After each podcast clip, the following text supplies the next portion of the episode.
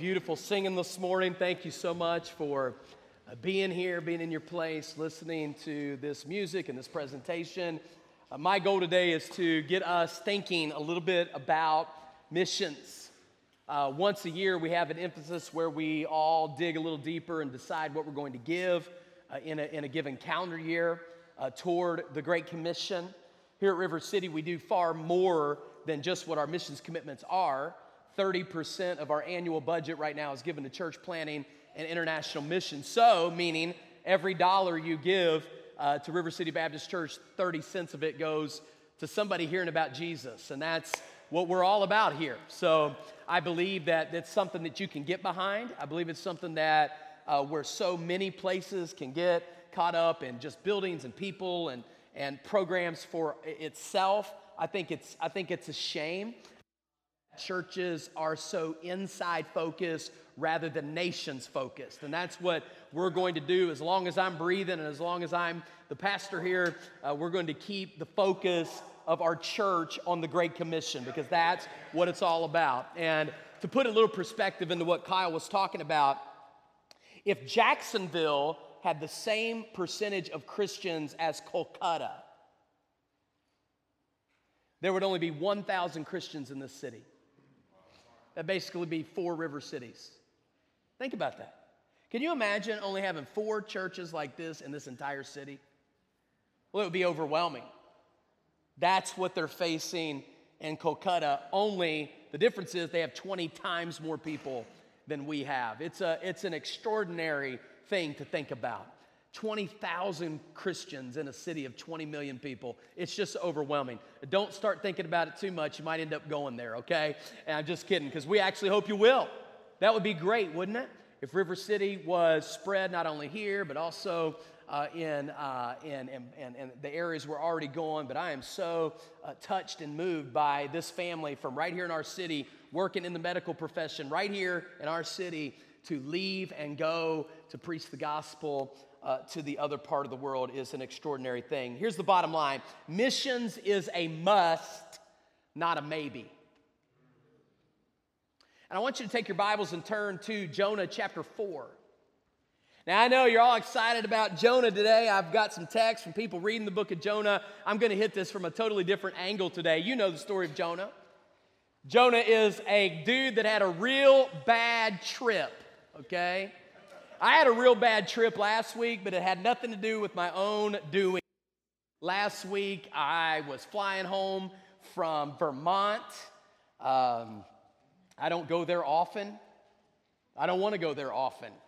Uh, it is way up there. It's a lot colder than here. I was actually 30 minutes from Montreal, Canada, speaking at a couples conference. I had a real tight schedule to get back, and of course, things just didn't work out. Missed my first flight, and that just dominoed all my other flights. I get to Philadelphia, and I'm trying to figure out how can I possibly make it home to preach last Sunday. And so I had two options. One was stay overnight in Philadelphia and miss church. And uh, that was not really my favorite option. But then the guy on the phone said, Hey, I got one other option here. You can fly to Boston tonight. You'll get to Boston at 11 o'clock and then there's a flight that leaves Boston at 5 o'clock in the morning. You can then still get to Jacksonville by 9.30. I said, hey, why not? Let's give it a shot. I mean, I know I'm not going to sleep, but hey, maybe I'll still make it to church. And so I sure did. I flew up to Boston, 11 o'clock at night, and uh, everything closed down. I could enter security at 3 o'clock in the morning. I had four hours. I knew I wasn't going to sleep, so I didn't think about getting a hotel room. So I just slept out there on the floor by the TSA pre check. It was quite a night, okay? And so I had my backpack as my pillow and uh, laid there on the floor for about two hours. Woke up, got through security, 3 o'clock in the morning, get my bag resorted. Boom, got a notification. My flight's delayed again. And all of a sudden, I knew I'm not going to make it. So, my little adventure to Boston was a waste of time and a waste of a potential good night's sleep. And so, uh, look, I travel enough to know that there are twists and turns in the adventure. Jonah had a story like that. The problem with Jonah's twisted tale is that Jonah brought it on himself. In chapter number one, Jonah is called by God to go to Nineveh. Now, I'll talk more about Nineveh in a minute, but basically, Nineveh is the capital city of the Assyrian Empire. It is a huge town of uh, perhaps upwards of 500,000 people. Now, the Bible mentions 100,000 in chapter 4, but that's, uh, that is uh, uh, uh, likely a reference to uh, one section of the people. It was a very large city, no doubt. God called this man to go preach the gospel to Nineveh. Instead of going to preach the gospel in Nineveh, he literally turns around and instead of going east, where, where Nineveh was, he goes west. And of course, when you go west, you're going to bump into the Mediterranean Sea from where he was. So in chapter number one, he starts going west, ends up at a, at a, at a, at a, at a port town called Joppa, and he pays a fare to go on a ship to Tarshish. Now, there's some debate as to where Tarshish was, but let me tell you one thing that I know for sure. Tarshish was in the exact opposite direction of Nineveh. And so Jonah gets on this boat, and for God to get Jonah's attention, he does two things. First of all, he sends a turbulent storm in the middle of the Mediterranean Sea, and, and, and it surfaces that Jonah was the problem. So God sends this massive storm in the sea, and as a result of this storm, Jonah ends up getting thrown overboard by the other people on the ship. And during his little swim session in the Mediterranean Ocean, God sent a second thing to Jonah, and that was a giant fish. Some people call it a whale. I don't know what it was, but it was a big fish, okay? Big enough to swallow Jonah alive and whole. And for three days and three nights, he has a, a really, really unique experience with God trying to get a hold of his attention uh, in the heart of that fish. Of course, when he gets in this predicament in chapter 2, Jonah prays to God. That's what chapter 2 is about. Jonah asking God for deliverance, thanking him for sparing him, thanking him for sending the fish and, and rescuing him from the other things that could have happened to him. And as a result of this prayer meeting in Jonah chapter 2, God allows the fish to spit Jonah back up onto the seashore and basically urges him to go do the mission he called him to do in the first place. That's in chapter 3. So, chapter three, God says, I want you to go now, do what I told you to do the first time. And this time, Jonah went. Let me ask you a question Wouldn't you have? So, Jonah reluctantly goes to Nineveh. He enters into the city. The Bible says in chapter 3, it'd take you three days to walk through the city of, of Nineveh. That's how big it was. And Jonah is walking through the city and he starts preaching the gospel. Now, we only have a small record of what Jonah said. 40 days and Nineveh will be destroyed. I have no uh, idea if that was the whole message or if that was just like the highlight reel of the message. But let me tell you something it was message enough. Judgment is coming for your sin, and unless you repent and believe in God, you're going to be doomed in 40 days. Now, friends, I want to tell you that is essentially the gospel message. We have all sinned and fallen short of the glory of God. The wages of sin is death, but the gift of God is eternal life through Jesus Christ our Lord. And so there was deliverance from the, the pending destruction through faith in God. And that's what Jonah says. And then we come to chapter 4. Now, folks, this is where it gets really weird. But in Jonah chapter 4, let's pick the story up now in verse 1. Watch this. But it displeased Jonah exceedingly, and he became angry. So he prayed to the Lord and said, Oh, Lord, was not this what I said when I was still in my country? Therefore, I fled previously to Tarshish, for I know that you are a gracious and merciful God, slow to anger and abundant in loving kindness, one who relents from doing harm. Therefore, now, O Lord, please take my life from me, for it is better for me to die than to live. Then the Lord said, Is it right for you to be angry?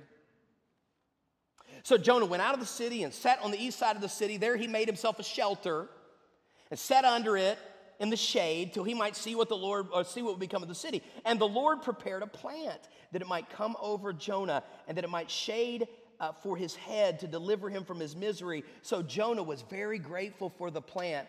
But as the morning dawned the next day, God prepared a worm so that it damaged the plant and it withered. And it happened when the sun rose that God prepared a vehement east wind and the sun beat down on Jonah's head so that he grew faint.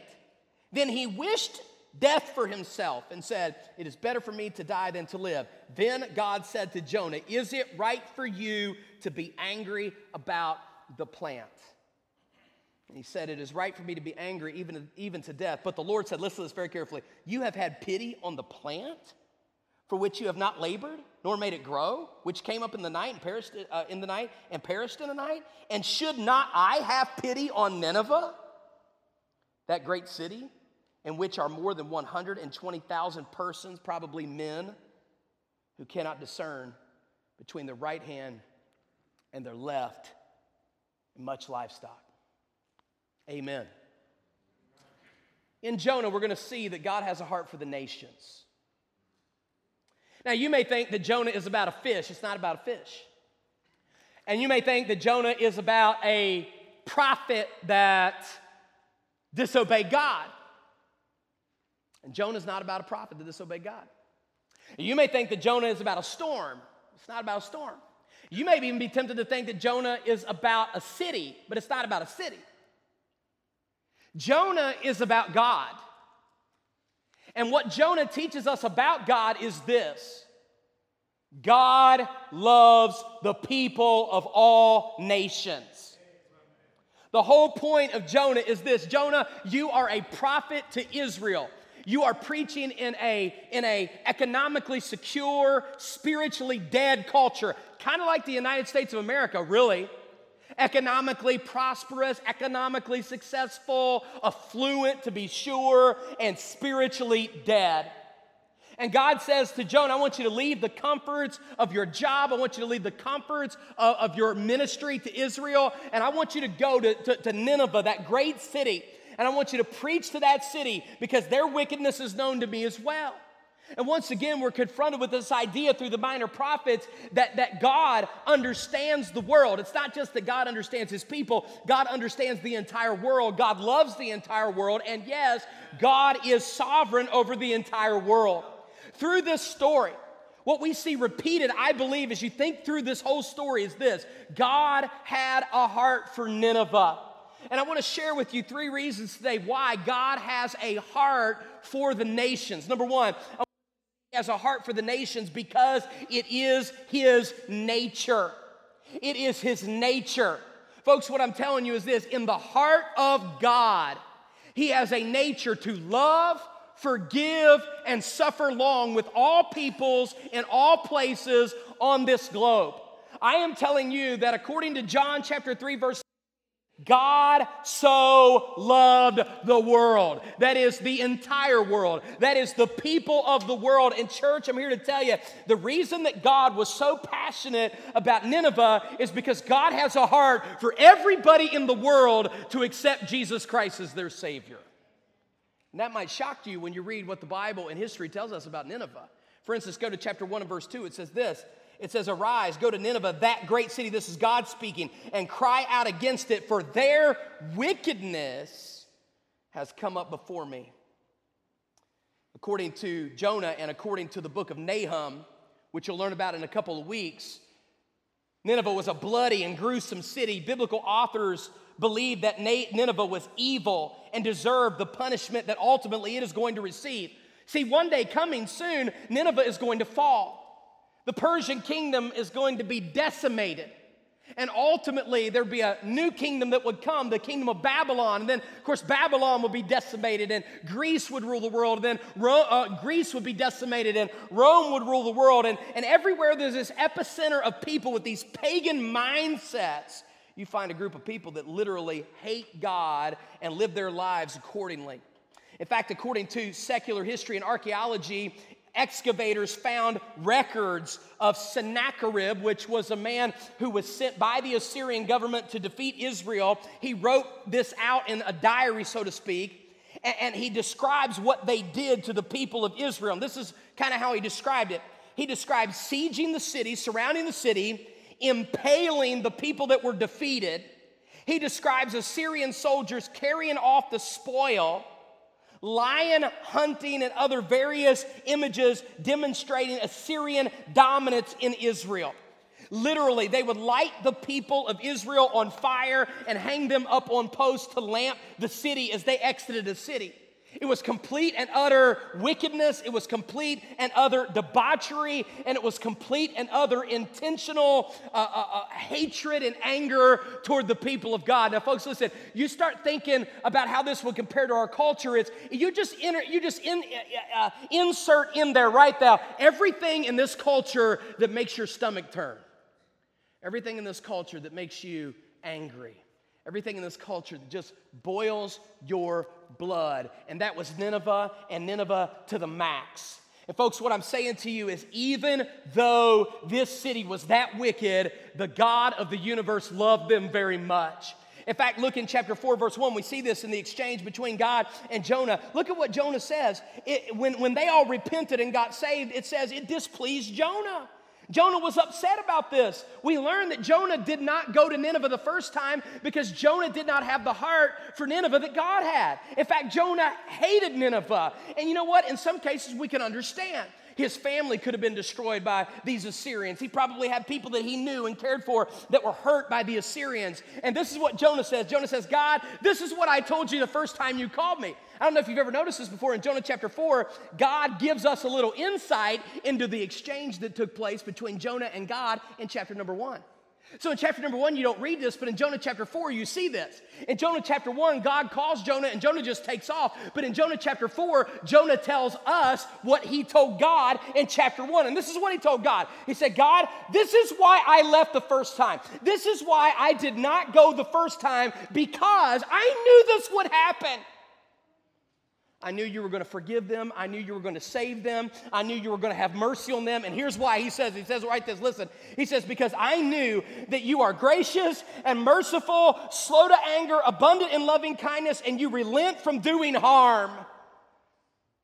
Why did Jonah not want to go and preach to Nineveh? Because his own prejudice caused him to hate people that God loved. Hey, listen, I bet everybody in this room rejoices in the mercy, the loving kindness, the long suffering, the fact that God is slow to anger, the fact that God is willing to relent from disaster that He's going to bring upon people. We love it when it comes to us, but we may not love it when it comes to people that we don't love. God is merciful, that means compassionate. He is kind. Slow to anger means, listen to this God is not trigger happy. How many of you are glad that God is not trigger happy? God, the word literally means indulgent. It means that God has a large space for your sin. Somebody better help me up here. You know what I mean? I'm saying that God has a big space around Him to allow you to breathe air today when you don't even deserve to breathe air today. And God allows us to live and breathe and borrow His riches even though we sin against Him. Is it not a miracle that God does not wipe us all out every single day for our sins against Him? Look at this. He's abundant in steadfast love. Abundant means He has enough to share. He's wealthy in love. And then it says here, He relents from doing harm, meaning He is emotionally relieved he receives comfort when somebody repents and he does not have to fulfill his intended desire to destroy them. Listen, folks, the wages of sin is death, but that is not God's heart for anyone. God is not willing that any should perish, but that all should come to repentance. I guess what I'm saying to you today is this I know it is the heart of God for the nations to be saved. The real question is this is it yours? Spurgeon said, if there be any one, uh, be any one point in which Christian, the Christian church ought to keep its fervor at, the, at, at a white heat, it is concerning missions. If there be anything about which we cannot tolerate lukewarmness, it is in the matter of sending the gospel to a dying world. Henry Martyn said, The Spirit of Christ is the spirit of missions, and the nearer we get to Him, the more intensely missionary we become. Why does it matter that God has a heart for people? Because it should be reflected in our heart for people. So, number one, we know that God has a heart for the nations because it's part of his nature. Number two, we know that God has a heart for the nations because he's willing to send his people to the ends of the earth.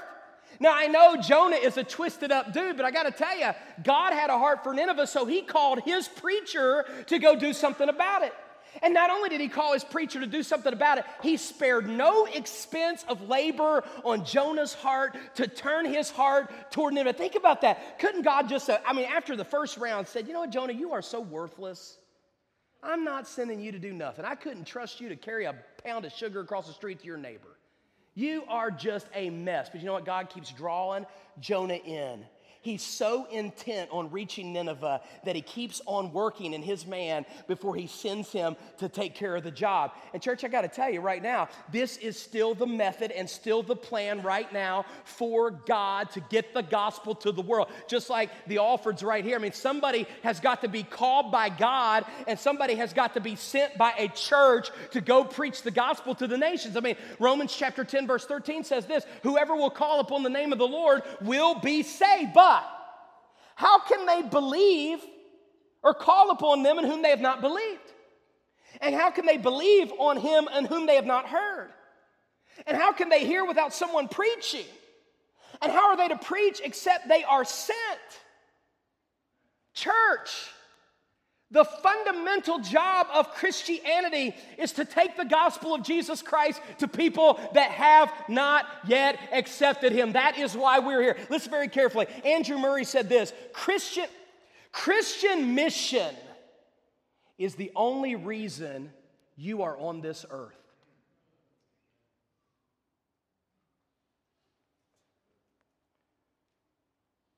So, if Christian mission is the only reason you are on this earth, How's your mission going? The only reason you drew breath this morning was to get the gospel to somebody that needs Jesus.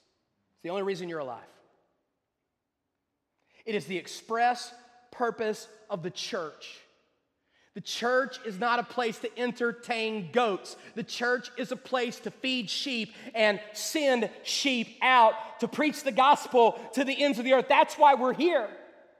And, folks, there is a world out here. It might be India, it might be China, it might be uh, in South America, it might be in Central America. For crying out loud, it could be another section of our city where, like Mayport, there's another church that's dying and needs somebody to go in there and preach the gospel. I don't know where it is, I don't know what it is, but I am telling you that it is high time the church remembers and realizes that we are in a position where we should, not, not me, not, not the pastors, everybody should be preaching the gospel of Jesus Christ to the nations. Now, let me ask you the same question God asked Jonah twice. In verse 4 and in verse 9.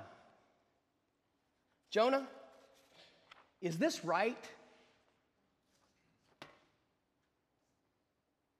Jonah, is this right? Let me get this straight, Jonah. You're mad because I'm saving people, and all of a sudden you're mad about a plant? Or let me rephrase it you're more interested in saving whales than saving people? Or you're more interested in a green environment? I mean, this is bizarre, right? You're angry because I let a I let a plant get eaten up by a worm? And you're mad about that, but there's a hundred thousand people in this city that don't know God? Wow, what a question to us today. Is it right? Is it okay? William MacDonald said it like this Luxury, luxurious living abounds in every corner of our country. While souls are dying for a want of the gospel, Christians are wearing crowns instead of bearing crosses. We become emotionally stirred over sports, politics, and television more than we do souls dying and without Jesus. Somebody better help me up here. We're going to back the bus up about five minutes. Y'all following me? One man said it like this persecution is actually only Satan's second best weapon in his arsenal. His first weapon is materialism. A very well known Chinese Christian leader said these words It could be that consumerism is more of an effective killer of Christianity than communism. Here is a preacher so consumed with his own well being, so consumed with his own prejudice, so consumed with his own comfort that he cared more about money, more about health, more about cars, more about houses, more about his own job than people without Christ dying and going into a Christless eternity. And I want to say this to you today God, forgive us of our sin of not caring about people. And friend, I'm here to tell you that's exactly what it is it's a sin. It's a sin against God and others. Finally, we know God has a heart for the nations because He provided a solution. Now, the solution is in the message that Jonah gave in chapter number three. In chapter number three, the Bible says uh, in verse number uh, four, and Jonah began to enter into the city on the first day's walk. Then he cried out and said, Yet 40 days, and Nineveh shall be overthrown. You see two things in this sermon. You see the certainty of judgment for people without God. This city will be overthrown. Now, now, listen, I don't know who you are and I don't know what brought you to church today, but I, I, would, I would not be doing my job if I did not tell you that if you are here without the Lord Jesus Christ as your personal Lord and Savior, that is a really bad place to be today. Because people outside of God, people outside of His grace, people that have not accepted Jesus as their Lord and Savior, even people that are following religion, even people that are doing the best they can, listen, they are outside of the person of Christ. Christ is the only way to heaven, and everybody outside of the person of Christ is doomed for a Christless eternity. That's what, that's what Jonah said to Nineveh 40 days and it's over. But there's a second part to the message. Y'all better help me up here. He says, Yet 40 days. Oh, yes, his judgment is coming, but not yet. But not yet. In the same way in which God is going to judge the nations, that God who pours out his wrath on people who do not believe, on people who have sinned against him and committed high crimes in the court of heaven, is the same God who, through his love and mercy, creates a space for people to repent, for people to believe. It's called Yet 40 Days. How many of you are glad for the 40 days that happened in your life? How many of you are glad that there was a space where it should have all went wrong? You should have already died and went to hell, but for 40 days, God, come on, God had mercy on you. God let you live. He let you breathe. He let you hear about Jesus. He let you accept Jesus. I got to tell you, I deserve to be judged a long time ago. In fact, it was 26 years ago this very day that I accepted Jesus Christ as my Lord and Savior long after I should have been gone, long after I should have went to hell, long after I could have been uh, literally sent there for eternity because of my sin. And I'm glad for the praying mother. I'm glad for the loving preacher. I'm glad for the gospel preaching church. I'm glad for the person that shared Jesus with me in my 40 days, it gave me an opportunity to trust Jesus Christ as my Savior. Oh, friend, listen, how do you know that God has a heart for the nations? Because He's provided a solution, He has an answer. My first question to you this morning is this Have you accepted God's only provision for your salvation? Have you personally opened up your heart like the front door of your house and asked Jesus to be your Lord and Savior? Have you done that? That's the very first thing that needs to happen because outside of that, you have no hope in Jesus Christ. And so, if you came to this sermon today and you don't know Jesus, the, the, the, thing that God would obviously want you to know more than anything is that He loves you. And He's given you this space to trust in Him. My final challenge to all of us is simply this What are you going to do about missions? Now, as I have studied Scripture Kyle alluded to this in his presentation. I have concluded that there are three essential ways you can be involved in missions. Number one, you can go. I would love to send somebody to Kolkata, India to kick a dent in the darkness of 20 million people without Christ. God calls us to go. He may be calling you to go. Hey, how about this? He may be calling your kids to go. He may be calling your grandkids to go. Pray the Lord of the harvest, He will send forth laborers into His harvest. What a great story it would be for our church to send people around the world to preach Jesus. Number two, you can give. If you can't go, you can give. And maybe you can do both. But everybody can give. Everybody has resources. Everybody has finances. That's our choice. Our choice to do with what we do with our money is our choice. Everybody can go, everybody can give, and certainly everybody can pray. And I would challenge you that we should be doing a little bit of all three. Every Christian should be going, every Christian should be giving, and every Christian should be praying for the gospel of Jesus Christ to make a difference in our world. Let's pray together if we could.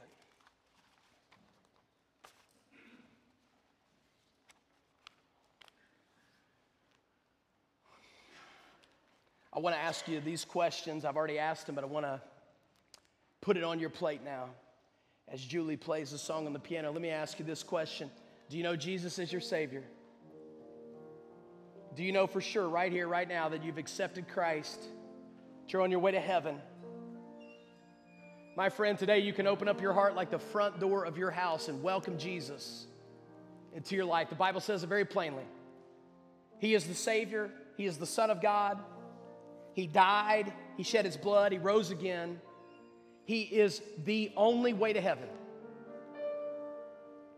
And the way that you accept Him is that you call upon His name, a prayer of dependent faith, asking God to be your Savior. I wonder if there's somebody here today that would say, Preacher, man, I need Jesus in my life. I need to follow Him. I need to ask Him to be my Savior. Well, I want to encourage you to do that right there, right where you're seated. It's a very simple thing. Believe in Jesus and ask Him to be your Savior and follow Him. Simple. But it starts by you inviting Jesus into your heart and your life. You can do that right now by just simply praying a prayer in your heart, in your seat. You can pray it out loud, you can pray it quietly, but you must pray it. I can't pray it for you.